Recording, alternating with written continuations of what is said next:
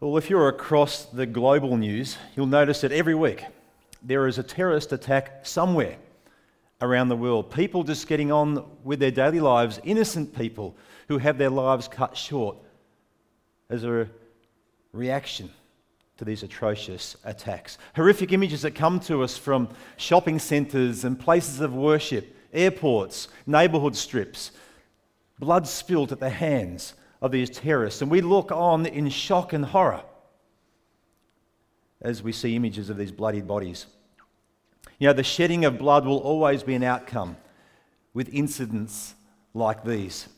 Blood generally causes fear. I don't know what it does to you, but when I see blood, there's that the, so the back goes up and it causes a little bit of fear in me. Blood signals that there is something not right. Now, some people, they faint at the sight of blood. I know some men who buckle at the knees in birthing suites. Of course, Kilsyth South men would never be like that, would they? Others can't give blood for fear of fainting or getting a little lightheaded. If you're of my vintage, you remember at school that you would rush to the first aid room and you would pick the mercurochrome off the shelf and pick a colour to put across your greys to stop that flow of blood. And of course, the AFL, more than a decade ago now, brought in a blood rule. And that is when a player had blood streaming from his face or anywhere on his body, he would be sent from the field of play and couldn't return until that flow of blood had been stemmed. The motivation behind that was to stop the spread of disease like hepatitis or HIV. Blood is something we want to avoid at all costs. Doesn't matter where we are. We see blood, we either run away from it or we mop it up as quickly as we possibly can. Either way, it has to go. We can't put up with it. Now, in the Bible, there is a story of a woman who was bleeding. As a matter of fact, she had this bleeding condition for 12 years. And she desperately wanted that flow of blood to stop. You can read the account in Mark chapter 5 or Luke chapter 8. I'm going to paraphrase that story for you this morning. See, in this particular occasion, Jesus was actually on the way to visit a very sick young child, Jairus' daughter. So it was quite an emergency that he was involved in at the time. And there'd this huge crowd following him, crushing in around him. And this woman was in the vicinity of this crowd. And she's hoping, just perhaps, just perhaps that Jesus over there that I've heard a few things about, perhaps he could help me out of here. See, up until that point in time, nothing could heal her. There's no doctor that could rectify her situation. No amount of money could buy her a cure. So here she is desperate. She pushes her way through this crushing crowd and touches the edge of Jesus' garment, his cloak. And immediately, just like that, the bleeding stopped after 12 long and hard years. Then Jesus turns around to see who, in fact, had touched him. He'd felt this incredible power come from out of him. And this woman realizes that she can't go unnoticed. So she comes trembling and falls at the feet of Jesus and explains to him how she'd touched his cloak. And immediately she'd been healed. And Jesus says to her, Daughter, your faith is what's healed you. Now go in peace. Now, what I love about this story is not just the healing that took place, as miraculous as that healing was, it's that Jesus, in his kindness, stops everything that he was doing to help this one woman. He meets her in her time of need.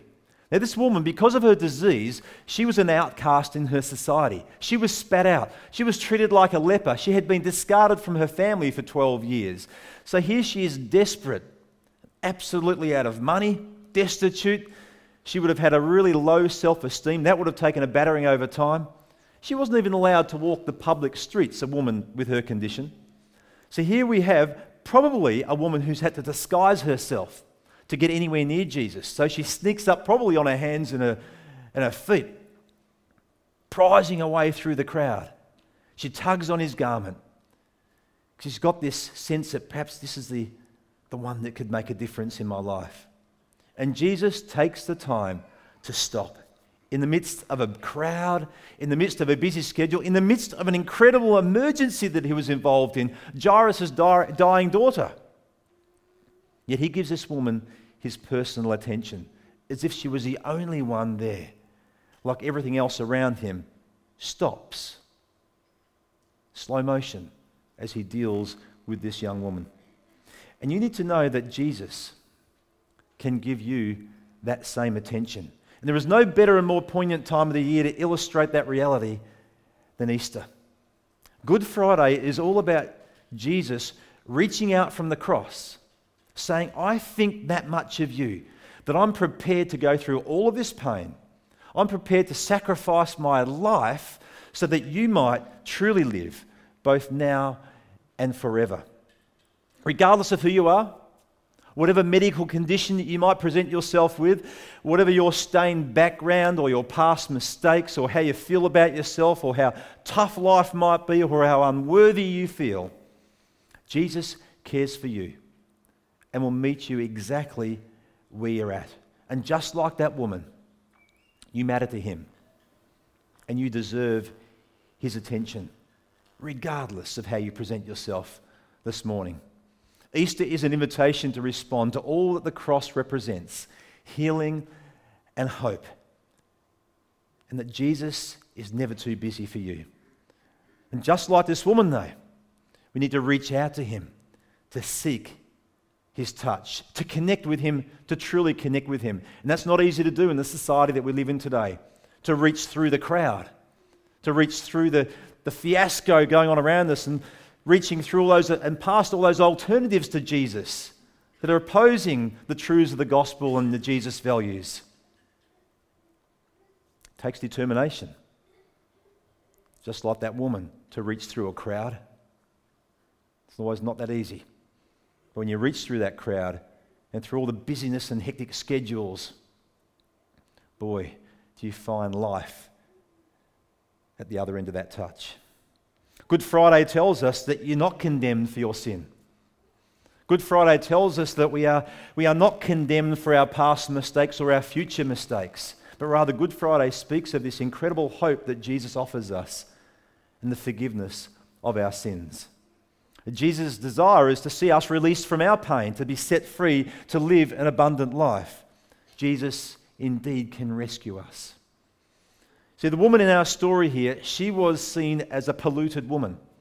She was seen in her society as untouchable. But she dares reach out to Jesus. And she touches Jesus. And Jesus embraces that touch. And she knew that, hey, this was the only one that could totally heal her, that could purify her heart. So to everyone else, Jesus' garment probably looked quite ordinary. And whilst the garment had no magical ingredient in it, her faith and her belief in Him is what healed her. I'm not sure what brings you to church here this morning. Perhaps this is part of your regular rhythm and your faith. Perhaps you're here on your annual pilgrimage. Perhaps you're here with family and friends doing the right thing. That's what you do. I'm not sure why you're here this morning and I'm not sure how you present yourself this morning. It's possible there is someone or someone's here this morning sitting here and you feel a little lost. Perhaps you're trying to make sense of life. Maybe you're disenchanted with life or you're trying to make sense of it all. Perhaps you've got that sense of, hey, there's, there's more to life than what I'm experiencing right now, surely. Some of you know that I'm, I have the privilege of being an AFL chaplain, and I've been involved in the AFL across a couple of clubs now for the last eight years. And I've sat with, with players and coaches who have looked me in the eye in cafes and said to me, Mark, I'm living the dream. I aspired to, to be in this industry and to thrive in this industry, and I'm doing all of that right now, yet there's still something missing. I've got this void in my heart and this purpose I thought that I would have tied up in this football dream of mine, it's not that fulfilling. And so perhaps this morning you relate to the woman. You relate to her pain and her anguish and that, that need for healing in your life. Or on the flip side of that, perhaps you relate to some of those footballers that I meet with. You're living the dream. Things seem on the surface, things look good. You've got a great job, great life. Yet there's still that void, that emptiness in here. Well, you know what? Jesus, when he was nailed to that cross, he speaks into that void. Calvary is more than just a location. This is where Jesus shed his blood so that things could be put right in our lives and that emptiness would dissipate. Can I invite the communion stewards down to the front? I there's a couple of tables at the back. Can I invite you to come now and start distributing the bread and the cup? Because I'd like us to sit with both of those elements as we come to the conclusion of this message. So thank you for doing that. I trust it's not too distracting as I continue to speak. But for those of you who perhaps have never partaken or don't know what this meal is all about, you're about to receive, and your invitation is to enjoy this meal a little piece of bread and a cup. A bread that represents the, the body of Jesus Christ and the incredible pain, the sacrifice he went through. And the cup that will represent the blood that he willingly shed on our behalf. And this is a moment where we partake in both these ingredients as a way of saying, Jesus, thank you. Thank you for your sacrifice. Thank you for what that means to me. So, again, just hold on to the bread, hold on to the cup, and we will eat and drink together as one body shortly. Know, the woman in our story here with this bleeding condition, she was looking for a solution to her dilemma. Her condition represented pain for her, not just at a physical level, but a social level as well. People didn't want anything to do with her. It was a bit like the umpire had sent her off the ground. And for 12 years, she's been sitting in the change rooms deemed unworthy to re enter the game of life. But here she is reaching out to Jesus as her only hope. Miraculously, the bleeding stops, which was a healthy sign, a sign of physical and spiritual healing. But here's the irony the bleeding stops for this woman. The, the irony being that Jesus knew that ultimately he would have to bleed for that woman. But not just that woman, he would have to bleed for all people, for all time including the terrorists, the suicide bombers, the rapists, the, the pedophiles, the drug traffickers, the drug dealers, but not just the notorious criminals. He would bleed for you and me to cover over our imperfections, our flaws, our mistakes. You've seen it before when a player marches off the field or the court with blood streaming from their, a gash on their head or a, a cut over the eye, what do we do? We stand and applaud, don't we? There's that sense that, the, that our man or our woman has gone into battle for the team. They've given their all for the sake of victory, earning the admiration of the supporters that, they've, that their very own have been prepared to bleed for the jumper, bleed for the singlet. We think that's pretty special. Well, Jesus likewise was prepared to bleed. Yet he didn't have too many people in the grandstand cheering for him. It was quite the opposite. It was a jeering. People jeering and hurling insults and calling for his head. And so when he's captured and turned over the authorities and led away to be crucified, the blood began to flow. And it needed to, because things simply were not right. And that blood that wouldn't stop until he breathed his last breath on that cross. He was whipped, he was mocked, he was tortured, he even made to carry his own cross for a short period of time. He had to endure the pain Christ's blood needed to flow so he could put things right, redeeming humanity from its sin and people's capacity to do evil. Yet, as much as we want to stop the flow and, and mend the wounds and patch up his innocent body every time we see the footage or read the gospel account afresh. The blood needed to flow. Even Jesus himself, the night before, he had pleaded with the Father to take this cup of suffering from him. Sweat leaving his forehead, drops of sweat hitting the ground like they were drops of blood. Yet he soldiered on because he knew it was the Father's will that humanity would be lost without this sacrifice. And so this blood was and is different. The blood of Christ washes over our sin. The blood of Christ sets us free. We're no longer stuck in our sin, no longer condemned. The blood speaks of goodness and light, overcoming darkness and evil. His blood was to flow for our own good. The power of his blood can live in each of us. If we just confess our sin, confess the mess that's in our lives, and acknowledge that Jesus is indeed the Lord and Savior, that he died for our sins, that he sat on that cross, nailed to that cross, offering a bridge between us and God the Father, that we might come into a relationship with Him on the back of what Jesus did on that cross. It's a bridge between us and God. Christ's death on the cross was a huge moment in history. But it's not just a story for the ages. It's not just a, a, folklore story. It's not one that we, we sort of recite once a year at Easter time. It's a story that continues today and will continue tomorrow and next week and for the years and centuries to come. And it's a story that includes each of us. Not unlike what Carl Faze was saying on the video there. It's a story that invites a response from us individually. Through this courageous act and spilling of blood, we are afforded the opportunity to step into a new life. Can I invite you now as you hold the, the bread and the cup, just for a moment, let me allow you to have a couple of private moments, a couple of minutes between you and God. Do business with God this morning. You might want to think about these two questions. Where are you in the story? Where, where are you in the story of the cross? And what does the blood of Christ truly mean to you? Can I invite you just to sit with that for a couple of moments as you have some time to personally reflect and pray? Then I'll lead us into partaking in a moment's time.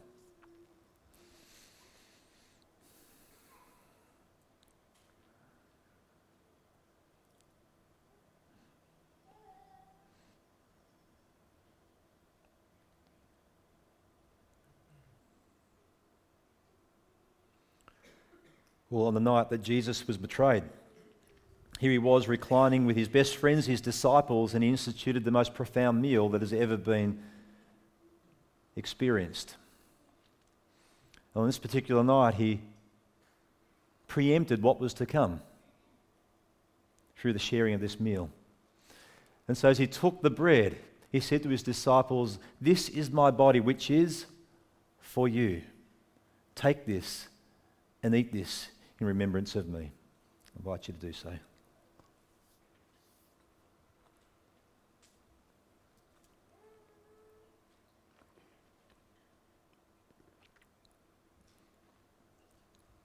And in the same way, after the supper, he took the cup. He said, This cup is a new covenant in my blood, which is poured out for many. When you drink from this cup, do so in remembrance of me. Christ's blood shed for you. Let's pray. God, again this morning, we, are, we have hearts full of gratitude and we thank you so very, very much for all your Son has done for us on that cross. Forgive us, Lord, where we're too quick to throw this in the basket of, of folklore stories or something we might just connect with once a year. But God, we remember the incredible sacrifice of your Son the redemption of humanity as a result, and the life that we have been invited into now as a result. We thank you for the grace that you bestow upon us via the cross. As your blood was shed, the forgiveness of sins then become a reality for us. And that sense of, of purpose, that void that so many people experience, now has been filled by this incredible act of your courageousness in the, on the cross. God, thank you so very, very much. May the truths of these symbols, both the bread and the cup, penetrate our hearts. And may we not, not be too quick to rush to Resurrection Sunday, as tempting as that is. That just like that woman in our story today, that we might fall at the feet of Jesus, at the foot of the cross and say thank you and connect our hearts to Jesus, in whose name we pray. Amen.